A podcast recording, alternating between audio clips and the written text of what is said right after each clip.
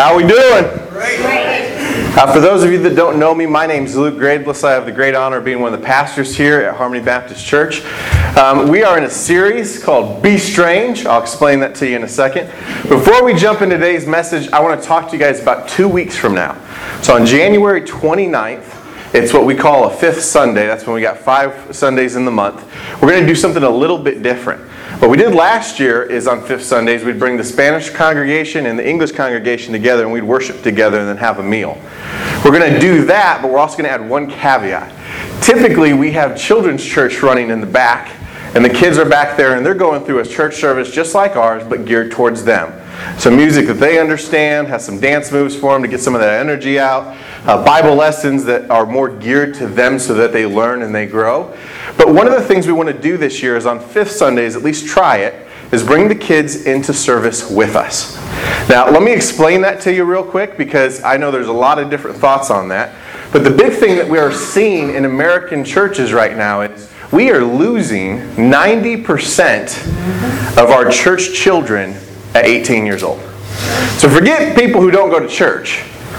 90% of the children who are raised in the church at 18 won't come back to church probably ever again. They'll at least be gone until their mid 30s or when they have children, and even then, only about half of them will ever try to come back to church. I want you to think about that for a second. We're supposed to go out into all the nations and bring disciples back in, and we can't even keep our kids. Well, when you talk to these children, a lot of what we're learning is, is that they're not seeing in church people who embraced them in life, who showed them how to live a Christian life, who showed them a genuine love for God. And so, what we want to do is we believe children's church is teaching our children well, but we want them to start having to church and worshiping with you so they go, This is what mom and dad do too. That's what worship looks like. And it creates an opportunity for you to leave that Sunday and go home and have a conversation with them. To be honest, parents, that has to happen every week. If all your kids are getting from the Word is what they get here once a week, you got problems. Is not going to stick. Okay? It may help, it may augment, it may be a light in the midst of darkness. But what they should be getting from you all the time is the Word. And so, what we want to try on the fifth Sunday, and I know it's going to be some work for you guys who got the younger ones, is I want you to have them next to you and I want them to see. I want them to see mom and dad singing and worshiping God. Amen. I want to see have them see mom and dad listening to the Bible. I want to have them go home and in the car, you're having a conversation about the songs we sung and about the lessons we learned. I'll be preaching a message on David and Goliath. It'll be shorter. So, we're going to try to do that Sunday is only about 50 minutes. I know it's going to be a real struggle for me, but uh, we're going to try to keep it to 50 minutes. 30 of it's probably going to be music. Brother Joe's going to do about five minutes with the kids themselves, and that leaves me about 10 to 15 minutes to give you guys a little bit more depth. It'll be around a story that the kids are used to, like David and Goliath. But that's going to be an opportunity for you to go home, have that conversation with them. And again, we're not doing this every week, but we do think there's something valuable to the children worshiping with their parents. Okay, so we're going to try that out. Um, I ask you, please come. I know some of you with the toddlers and the younger guys are like, do you know what kind of work that is? I do. Thankfully, I'll get to preach. My wife will have to deal with that. But we understand. We want to try it, and then what I'd ask you is after it, give us honest feedback. Give us honest feedback. Maybe what we'll learn is the younger guys aren't ready for it, but this is something we at least want to make an effort on, is that we're really engaging our families and making them stronger in the Word. Okay, so two weeks, January 29th. Hope to see you. Keep it on your calendars. Remember what we're going to be doing. All right? Any questions, seek me out after service. One other quick announcement. Uh, we are looking at having a Valentine's Day banquet. Uh, Diane's going to be running that for us. So after church, if you're interested in either attending or being part of the group organizing it, if you want to hang out for just a few minutes in the fellowship hall, Diane's going to kind of run through some of those details. All right? All right, let's rock and roll. So be strange. Last week I told you one of my favorite quotes comes from a pastor named A.W. Tozer. And Tozer said, Go to church once a week and nobody thinks anything of it. Worship God seven days a week and you become strange. That's what I want us to be. I want us to be strange. It's funny, in America right now, we are realizing the impact of our technology and our society as a whole on relationships. Honestly, we now stink at relationships. Why? Because we no longer know how to have intimate, deep, emotionally rooted relationships. We think because I see you on Facebook and I know where you vacation and I've looked at some pictures and I see pictures of your food and you get to read my political opinions, that somehow that's the same as us being truly great friends who sit in a room and share life together. It's not true. Honestly, the two biggest ways of communication right now are Twitter and Facebook. Do you know what's amazing about those two pieces of communication styles? They are not dependent on anything coming back to you. They are platforms built on let me share my thoughts, really don't care what you guys think. I mean, hopefully you'll like it. You know, I hope I generate some social buzz here, but the reality is I just want to put my thoughts out into the world and you can respond. It's not real communication. And as you look at our society, we see everywhere what's happening is deep, intimate relationships are dying. Our divorce rates through the sky. In fact, we have more and more people not even getting married. Dating is starting to disappear. Did you realize this? Young children, 18 and older, are not dating as much. They'll do group things, but it terrifies them to be one on one with each other. Crazy. We are losing the ability to have intimate relationships. And frankly, we see it happening in the church too. To me, how I always kind of view the church and I view Christianity is at the center, you have a relationship with God. Now, around that, you have rules, you have ethics, you have morality, things God says to do and not to do. And around that, you have characteristics, things that we hope to see in Christians. You're joyful, you're happy, you're loving, you have power, these kind of things. What's happened, though, is we as Christians have forgotten that the center of that is a powerful, life changing relationship with God. And instead, we have directed our attention to the rules, the morality, and the characteristics that we're supposed to display. It's why you run into Christians who know everything you're supposed to do and not supposed to do and can judge you very well, but have no passion for God at all. And so what I'm asking you to think about in this series is, is where are you with your relationship with God? Frankly, I don't care if you know the rules. Frankly, I don't care if you have a busy church calendar. What I care about is that you have a consuming, awesome desire to be in the presence of God. Amen. That you are infatuated with Him. That you are in love with Him. That you realize He is the coolest, awesomest, greatest, most amazing being ever. And all you want to do is be with Him. Amen. That's what I want to see. And frankly, what I kind of see sometimes is we're church people. Got to go to church Sunday. Gonna sit here. This is fun. Right? I mean, guys, what's funny to me, right? Men, did we sing well today? No, we did not sing well today. What's funny though is the same guys who'd sit and go, Well, my voice isn't really good and I don't really do that. If I put you at a football game and it would be the fourth quarter with two minutes to go and your team's driving down the field, your voice would be gone because you were yelling so much. All right? Bring that here. Amen. Who cares about 22 men running on a field with a piece of leather? Really? Oh, we got the leather to the white line. Yes. Who cares? Who cares? You have a relationship with the life changing Almighty God who wants to bring you into things that will change the world. And that you're like, man, can we snooze a few more minutes today? Do we really have to go? We could just listen to it online. You know? No. So, keys to the series, because I started this last week. So, I want to make sure if you missed, you kind of get the key to the series here. All right? The key to you understanding today's message is to first understand this John 15, 5. I am the vine, you are the branches. Whatever abides in me and I in him, he it is that bears much fruit. For apart from me, you can do nothing. Amen. So listen, I'm going to be talking today about power, peace, and faithfulness. Now, I'll be honest, where I see a lot of people mess up when they hear sermons about power, peace, and faithfulness is here's what happens. You listen and you go, you know what? I really don't have a lot of peace in my life. I need to be more peaceful. So you walk out those doors, and what your focus is on is I'm going to be peaceful this week. Me, I'm going to be peaceful. And so you look for opportunities that are chaos and go, gonna be peaceful, gonna be peaceful, gonna be peaceful. And what you find is you're not really good at that. And here's why. If you were good at being peaceful, you already would have been. Already would have been. The key to this is, guys, the power, the peace, the faithfulness, not coming from you. That's right. You don't have it. Where you get these things is from Him. Amen. Woo. He's the vine, you're the branches.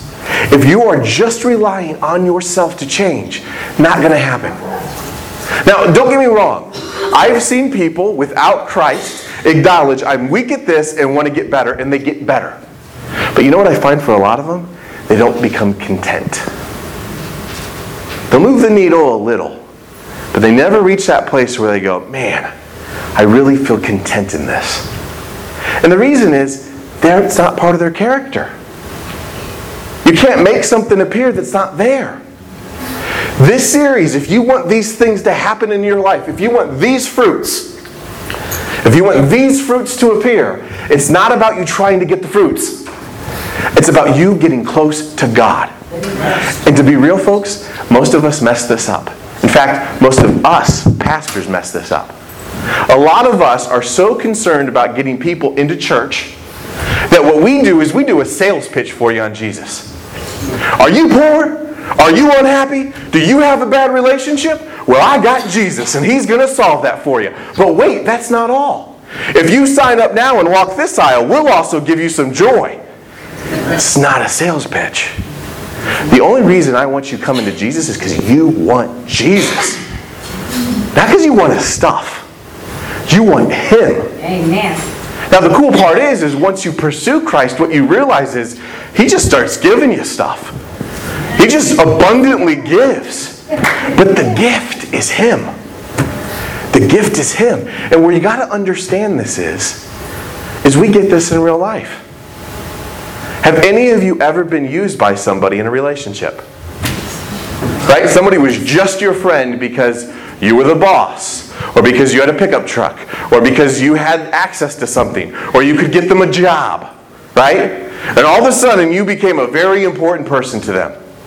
It's why it's amazing when we're wealthy and life is going well, we have so many friends and family.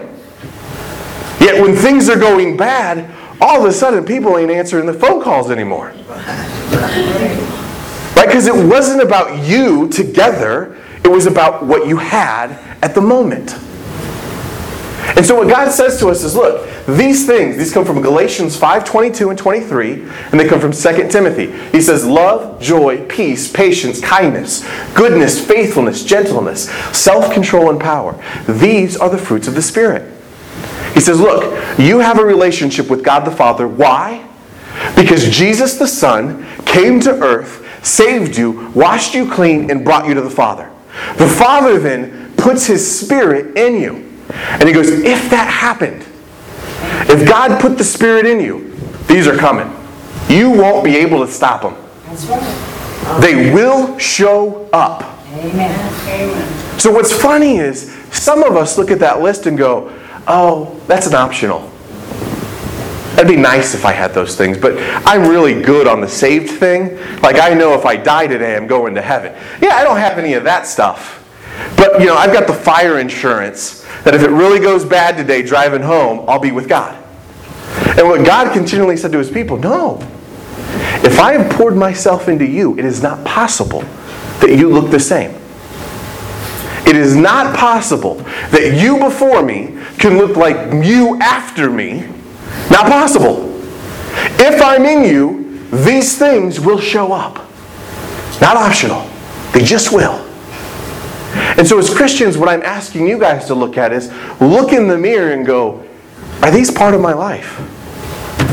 Do these describe me? Would others see this in me? Because they should be present.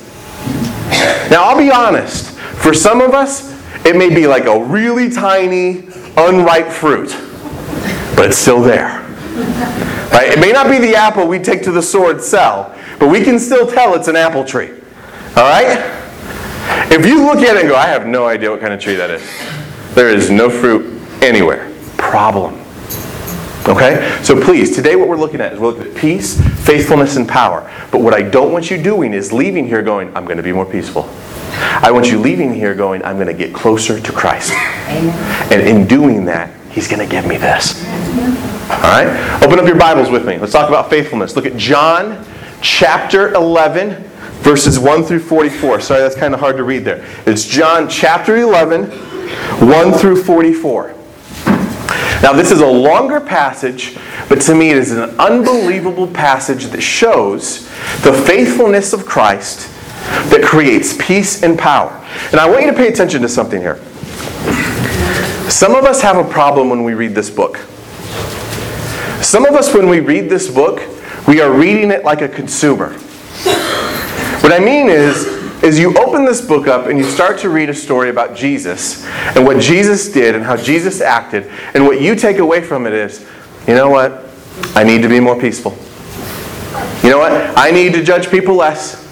And somehow what you miss is, this Jesus guy's awesome. Some of us, we read this and we miss, like, this is a story about a man named Jesus and the situations he was in and how he responded. And what should really happen first for us is when we read it, is go, what a guy. What an awesome man. Man, I am so excited. That's my Lord. Amen. Man, I am so proud that I get to follow that guy. Man, I would go to hell and back for that man because that's the kind of guy I follow. Some of us miss that. We read it and we just go like, okay, yeah, I get the, the, the value lesson there. No, read it and see the man you're in love with. Read it and see the Savior that you'll follow anywhere. That's what you want to see in these words. So look, look at this. John chapter 11, verse 1. Now a certain man was ill, Lazarus of Bethany, the village of Mary and her sister Martha. It was Martha who anointed the Lord with ointment and wiped his feet with her hair, whose brother Lazarus was ill. So the sisters sent to him, saying, Lord, he whom you love is ill. But when Jesus heard it, he said this This illness does not lead to death, it is for the glory of God, so that the Son of God may be glorified through it. So I want you to understand the context here. In Jesus' life, most of the time, we will see him spend all of his time with his disciples. He has this very close knit with the disciples and with those guys, like for, th- for 18 months of his three years ministry, night and day, he's with those guys. They eat with him, they travel with him, they sleep in the same place as him, he teaches them. His life is pouring into these men. There is then a very small group of people that are just Jesus' friends. Not necessarily his disciples who are going to carry on his ministry, they're just the people that he loves to be around. Mary, Martha, and Lazarus are siblings who fit into that group. I've always thought these three must have been some really cool people. But like think about right, Jesus, not just saving people, he loves everyone, but like these are the ones that Jesus walked with and go, I love these people. I love hanging around Mary, Martha, and Lazarus. And so get the scenario here. Here's Jesus who is healing people all the time, who's making miracles happen, and what does he learn? He learns Lazarus is deathly sick. As just a man, what do you think his initial desire was? To go be with him, right? I mean, if you find out your best friend is deathly sick, what are you going to want to do? Go. But God's telling Jesus something else, and He's telling them, wait. Wait. And what Jesus is saying is, He says, God's talked to me, and here's what He's telling me. He's telling me that this illness, this is something for God's glory. So I'm going to wait. I want you to understand that in the context of this story. Because to me, that is huge about the faithfulness that Jesus has in God. The faithfulness that he has in his Father. Look at verse 5. Now Jesus loved Martha and her sister and Lazarus. So when he heard that Lazarus was ill, he stayed two days longer in the place where he was. Then after this, he said to the disciples, Let us go to Judea again. The disciples said to him, Rabbi, the Jews were not just now seeking to stone you, and you are going to go there again? Jesus answered, Are there not 12 hours in the day? If anyone walks in the day, he does not stumble because he sees the light of this world. But if anyone walks in the night, he stumbles because the light is not in him. After saying these things, he said to them, Our friend Lazarus has fallen asleep, but I will go to awaken him. The disciples said to him, Lord, if he has fallen asleep, he will recover. Now Jesus had spoken of his death, but they thought that he meant taking rest and sleep. Then Jesus told them plainly, Lazarus has died, and for your sake I'm glad that I was not there, so that you may believe. But let us go to him. So Thomas called the twin, said to his fellow disciples, Let us all go that we may die with him. So I want you to understand, Do you get the second layer of complexity now. Right, so first off, Jesus is emotionally stressed. Why? His best friend is not dead, and he wants to stop it. The second thing that's stressful is, is Jesus was just in Judea, and the powerful people in that town tried to kill him. So his disciples are looking at him going, Go back to Judea. Jesus, we were just there. They tried to kill you. If we go, they're going to finish it. They're going to finish the work off. And what I love is he tells them in his way, I have the light. I see clearly where I'm going. You gentlemen walk in the dark and you don't know where you're stepping. I see the light. I know where I'm going. Now, what I love about the disciples, and this is what I want to have in our lives, we will never be Jesus. Okay? Regularly, you and I are going to be in the dark. But what I love about the disciples is this they think he's walking to his death. And what do they say? We're going with you. We're going with you. See, those are men who follow Jesus not for what he has, but because of who he is. Amen. Because see, people who just follow for what you have, once they realize you're going to die, they'll be like, well, peace out. You won't be able to do much for me after you're dead. So, hey, it's been great. Love the journey. Godspeed. Let me know how it goes. Right? I mean, let's be real. We've all had those friends. Right? There's the friends who will ride with you, and then there's the friends who will ride with you all the way. Right? The ones that you know, like, you could tell them, we're going to probably get beat up here. And they'll be like, I'm with you. Let's do it. They will knowingly go into failure with you. That's a good friend. That's the disciples. And why? Because they truly love Jesus. They're confused by it, they don't understand it, they don't get it. But they know what? They love that man, and if he's going, we're going too. Man, I want us to have that. The beauty I want you to see here is this this is the definition of faithfulness. Could Jesus see all the things that they're talking about? Absolutely. In fact, Jesus knew more than them how much people hated him. Jesus, more than them, knew how much those people wanted to kill him. But the beauty of Jesus is this Jesus never lets the circumstances of life create fear, stress, or worry in him. So let me pause real quick to define power. How I define power based on what I see in the Bible is this the ability to influence the circumstances of life and to impact the people who are around you. Let me say that again. Power is the ability to influence the circumstances in your life and the power to impact the lives of those people around you.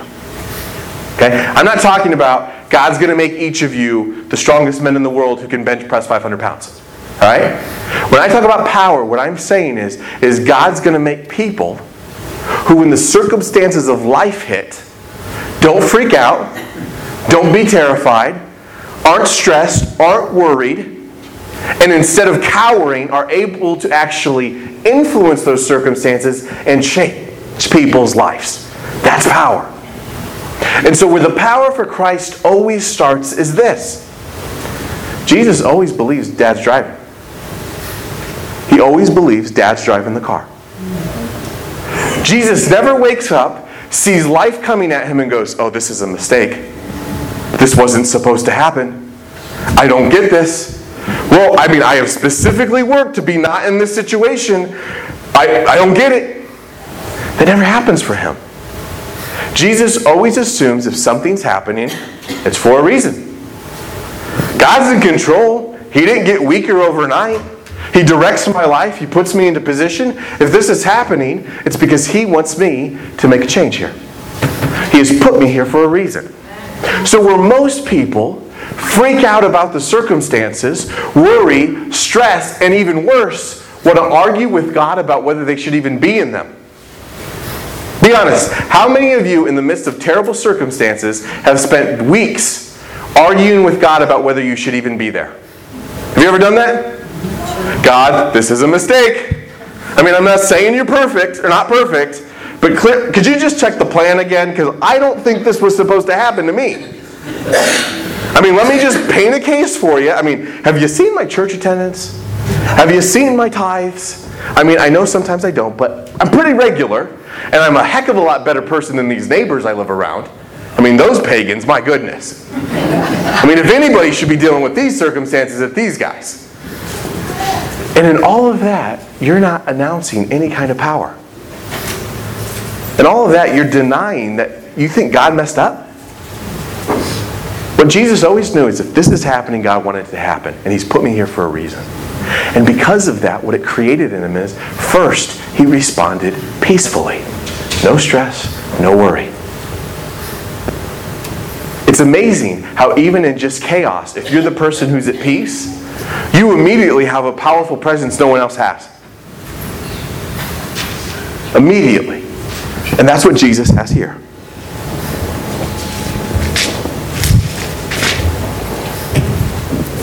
All right, look at verse 17. Now, when Jesus came, he found that Lazarus had already been in the tomb for four days. Bethany was near Jerusalem, about two miles off, and many of the Jews had come to Martha and Mary to console them concerning their brother. So when Martha heard that Jesus was coming, she went and met him, but Mary remained seated in the house. Martha said to Jesus, Lord, if you had been here, my brother would not have died. But even now, I know that whatever you ask from God, God will give you. Man, talk about faith. Right? Talk about faith. This woman's so strong in her faith that she's sitting there going, I wish you'd been here. If you'd been here, I know my brother wouldn't have died. But I know now, if you want him to come back, he will. I know right now, if you want him to, he, you can bring him back. That's faith. Jesus said to her, Your brother will rise again. Martha said to him, I know that he will rise again in the resurrection on the last day. Jesus said to her, I am the resurrection and the life. Whoever believes in me, though he die, yet shall he live. And everyone who lives and believes in me shall never die. Do you believe this? She said to him, Yes, Lord, I believe that you are the Christ, the Son of God, who is coming into this world. When she had said this, she went and called her sister Mary, saying in private, The teacher is here and is calling for you. And when she heard it, she rose quickly and went to him. Now Jesus had not come into the village, but was still in the place where Martha had met him. When the Jews who were with her in the house, consoling her, saw Mary rise quickly and go out, they followed her, supposing that she was going to the tomb to weep there. Now when Mary came to where Jesus was and saw him, she fell at his feet, saying to him, Lord, if you had been here, my brother would not have died. When Jesus saw her weeping, and the Jews had come with her also weeping. He was deeply moved in his spirit and greatly troubled. And he said, Where have you laid him? They said to him, Lord, come and see. And Jesus wept. So the Jews said, See how he loved him? But some of them said, Could not he who opened the eyes of the blind man also have kept this man from dying? Do you get the emotion here? Like, you, you remember how at the beginning of the story I told you some of us we make this mistake of not reading about Jesus? It's funny, I'll be honest, in my personal prayer life, in my personal study, I never refer to him as Jesus. I refer to him as Yeshua. I would have never called him Jesus. His Hebrew name was Yeshua. It's kind of like, do you remember being in Spanish class when you were like in high school? Maybe like when you were in Spanish class, all of a sudden you weren't Luke anymore, you were Lucas. I always laughed at that because it was like, if I went to Spain, I'm still Luke. And I'm all going to be like, oh, well, now that you've entered our borders, you now have a foreign name, Lucas. No, I would still be Luke. Well, they didn't call him Jesus. They didn't say J's that way. It was Yeshua. And so when I read this sometimes, I just try to read about the man Yeshua. Do you see the emotion he had for these people?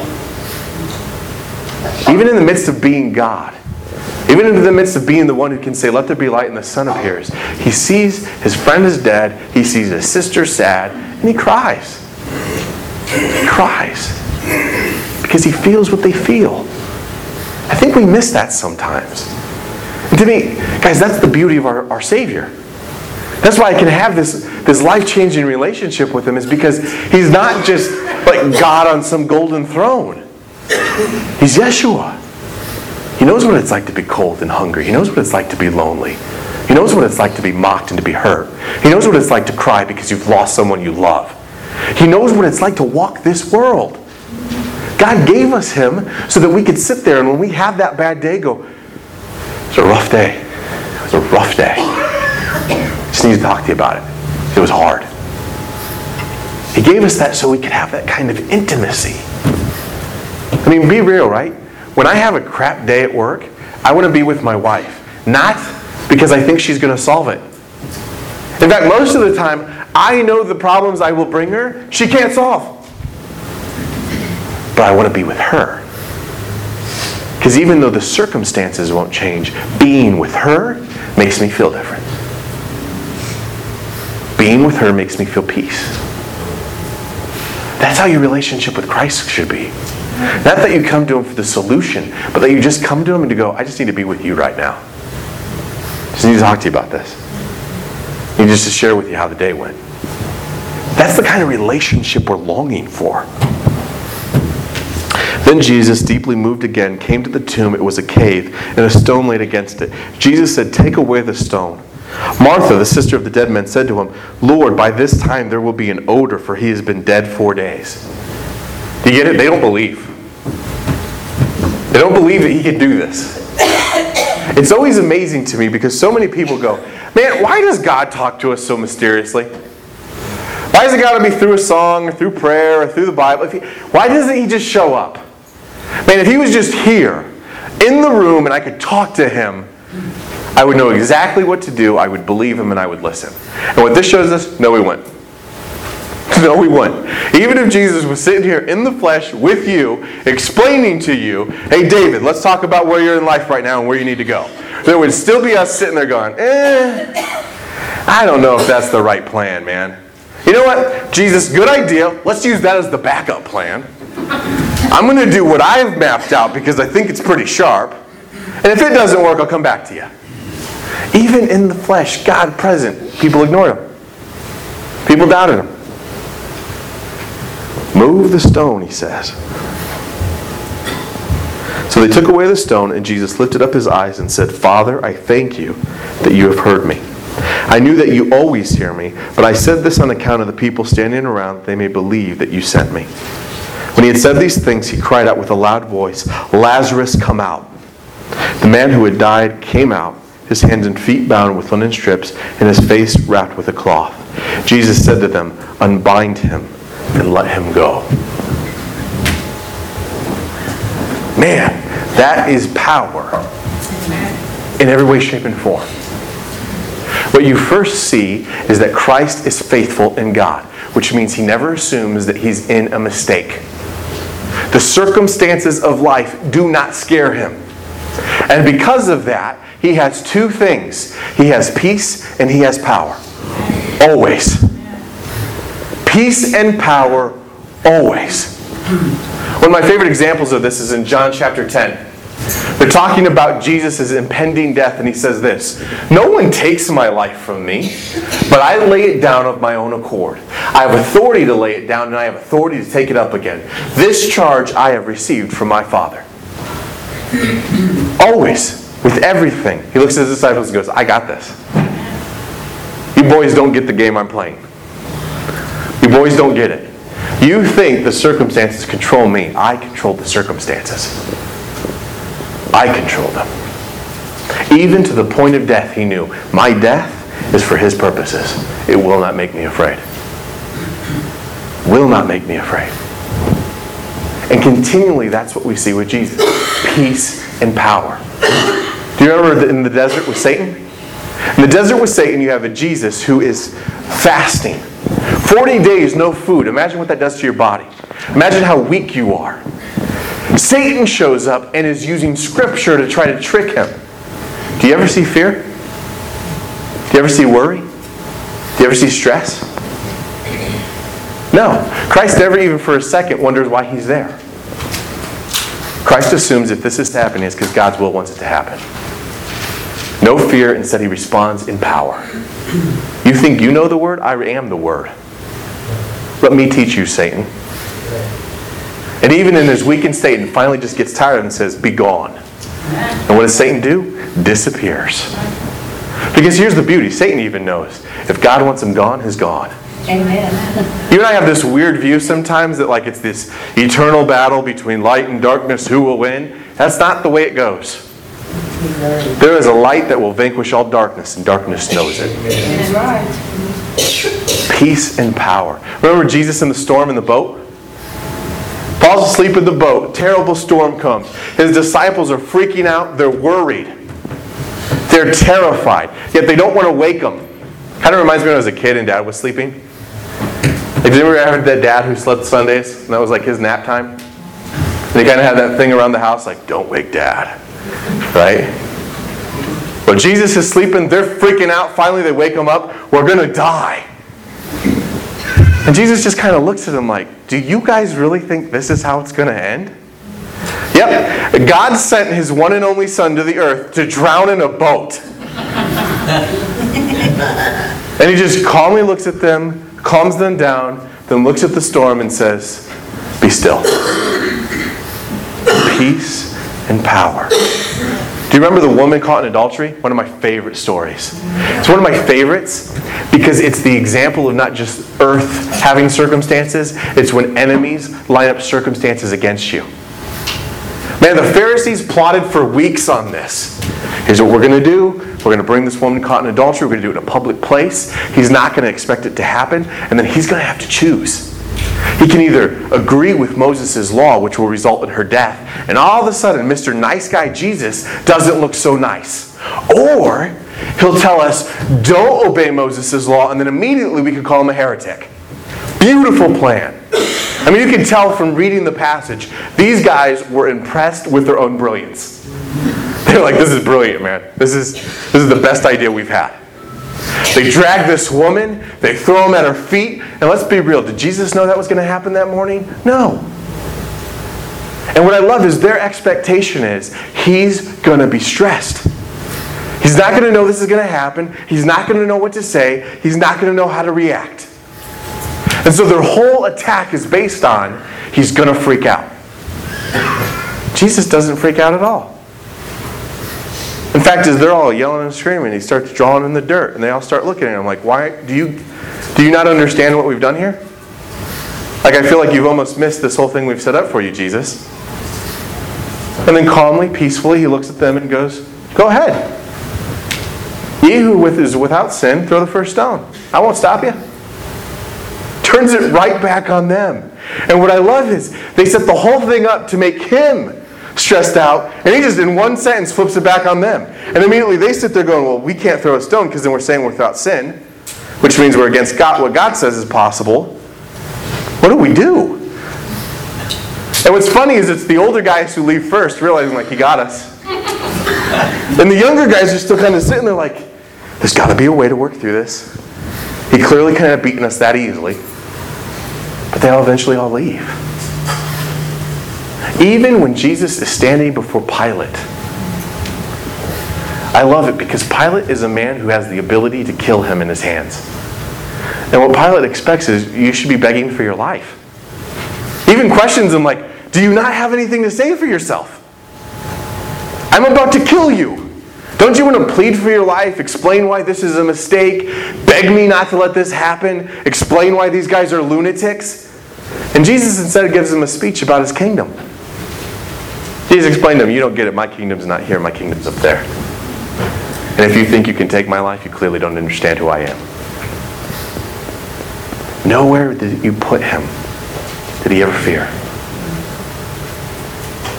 And so, brothers and sisters, what I want us to see is well, you and I aren't Jesus, we can still respond in the same way, and we should because he's the vine, we're the branches.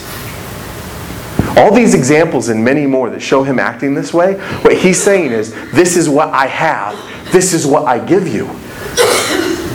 That's why last week when we talked about that story, where the disciples stand before the council and they go, You've been with Jesus, haven't you?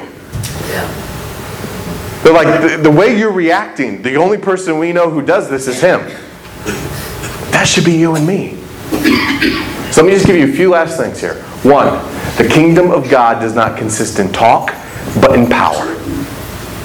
Frankly, the reason a lot of us are bad evangelists is because we talk way too much and do too little. How you hit people's hearts is not necessarily through words. You hit them through action. You hit them with power. If we're hoping this church grows because I talk, we're in trouble. How this church will grow is you guys going outside those doors and powerfully showing love to people who haven't seen it in a long time. Amen. And when they see that power, they will go, that's the kingdom of God. But here's what you need to realize the expectation is you display power. Not me, not him, you. Do you get that?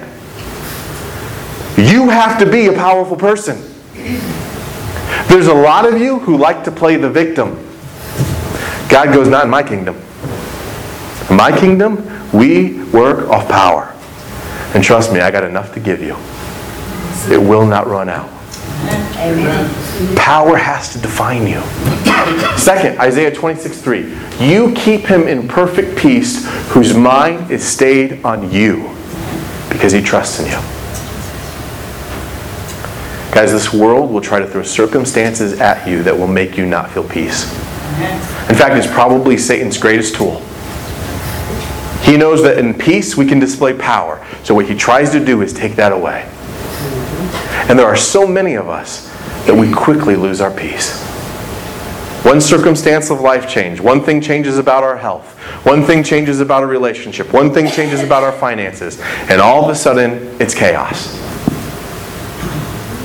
Like, let me just give you guys a notice here. Any of you who are breathing, I have some bad news for you. You will die. You are all going to die. At one point or another in your life, every single one of you will either just stop breathing or will have a doctor come to you and warn you that something is about to make you just stop breathing. A hundred percent of us. Here's what's interesting we know this, and yet still many of us, when that moment comes, will freak out. Yet what's funny is we know this. No one lives forever. Set your mind on the kingdom, and peace will come your way. Lastly, Luke 16:10. One who is faithful in a very little is also faithful in much. And one who is dishonest in a very little is also dishonest in much.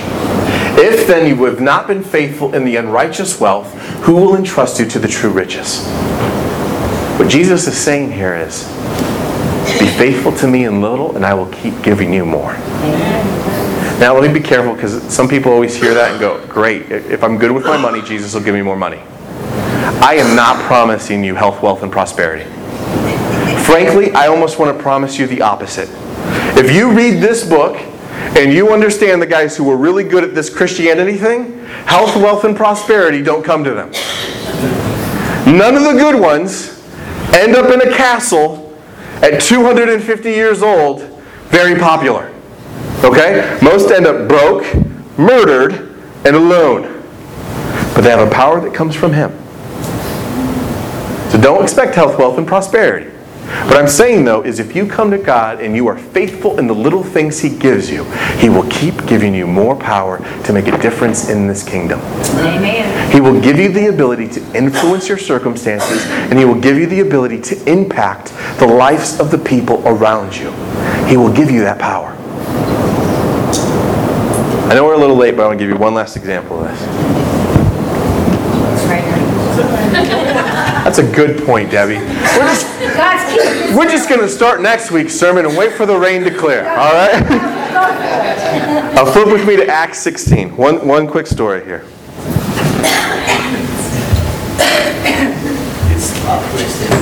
Dang it. I think that's God's time. That's enough. He's like, wrap it up. Acts 16 25. About midnight, Paul and Silas were praying and singing hymns to God, and the prisoners were listening to them. These two men are in prison. And suddenly there was a great earthquake, so that the foundations of the prison were shaken. And immediately all the doors were open, and everyone's bonds were unfastened. Can you imagine being in a prison and having that happen? Right? You're in prison, earthquake comes, all the doors open, all the shackles break. I mean, what's funny is like I would immediately be reading this as God wants me to run. right? Like clearly, God wants me to leave. Right? I would need no nudging. I would be no praying on that. I would just be like, let's go. Right? When the jailer woke and saw that the prison doors were open, he drew his sword and was about to kill himself, supposing that the prisoners had escaped. The reason he does this is the Romans were very strict on how you guarded prisoners. Because they never wanted the men to fall asleep, what they told them is if any of your prisoners escape, we will torture you for weeks and then kill you. So this man, he assumes all the prisoners are gone, and what he's going is, I am not being tortured for weeks. I'm killing myself right now. He assumes death is coming. I'm going to make it as pain free as possible. But Paul cried with a loud voice, Do not harm yourselves, for we all here. And the jailer called for lights and rushed in, and trembling with fear, he fell down before Paul and Silas. Then he brought them out and said, Sirs, what must I do to be saved? And they said, Believe in the Lord Jesus, and you will be saved, you and your household. And they spoke the word of the Lord to him and to all who were in his house. And he took them the same hour of the night and washed their wounds, and he was baptized at once, he and all his family. Then he brought him into his house and set food before him, and he rejoiced along with his entire household that they believed in God. That's power. That is power. Paul and Silas in jail these circumstances happen, which could have gone a million different ways, and instead of them being caught up in the moment, they peacefully made the decision that we are here to save men, not to save ourselves. Think about that. Think about the clarity of mind they had. Most of us would have just ran. They were smart enough in the moment to go, This is never about saving us. Frankly, if we were trying to protect ourselves, we wouldn't be in this game. We're here to save others. And not only are they so peaceful themselves, but they're so powerful, they influence the rest of the prisoners to stay. Do you ever catch that part? That to me, honestly, is the craziest part of it. It's not that they stay, it's that they had such influence, the others stayed with them. And in that moment, they look at a man who probably spent most of his days beating and torturing them, and they share the gospel with him. They show him love. And it's a love that impacts not his life, but his entire family's. That's power. Amen. That's what God wants to give to you. It's not people who use power to, to make their life something, but people who use power to change the world. Frankly, guys, this is why it's amazing to me that people don't want to be part of the church or like are reluctant to be here. To me, I'm like, if, if that's you, you clearly don't get what this is. This is so awesome, you can't keep me away. This is so amazing, you couldn't pay me to be anywhere else. I don't come here because I have to. I come here because there's nowhere else I want to be. Amen. That's the emotion that should drive this. But here's the key, and I'll say it just one last time. The reason some of you have that emotion is, is you're chasing after what God has, not after Him. You've come to church, you've read your Bible, you've obeyed the rules, not because you want to hear His voice, but because you're hoping He's going to bless you. It doesn't work that way. You will be here passionately and on fire when you see Him face to face. Amen. Man, when you hear that voice calling you, when you've worked side by side with Him, once that's happened, you ain't going anywhere else. Amen. That's the fire that's got to be happening. So I'll encourage you one last time today be strange. Don't be normal. Don't be mediocre. Don't blend into the crowd. Be strange because you have a life changing love with Christ. Maria's going to come up and lead us in a song. Me and Brother Joe are going to be down here at the front to pray with you. I encourage some of you. I know there are some people in this room, you have maybe played Christian, but you actually don't know Yeshua. You never come face to face with them. If you're ready for that, feel free to come up and talk to us. Feel free to seek us out after service. Brothers and sisters, there's a Savior there who wants to know you and has a plan for your life. Right?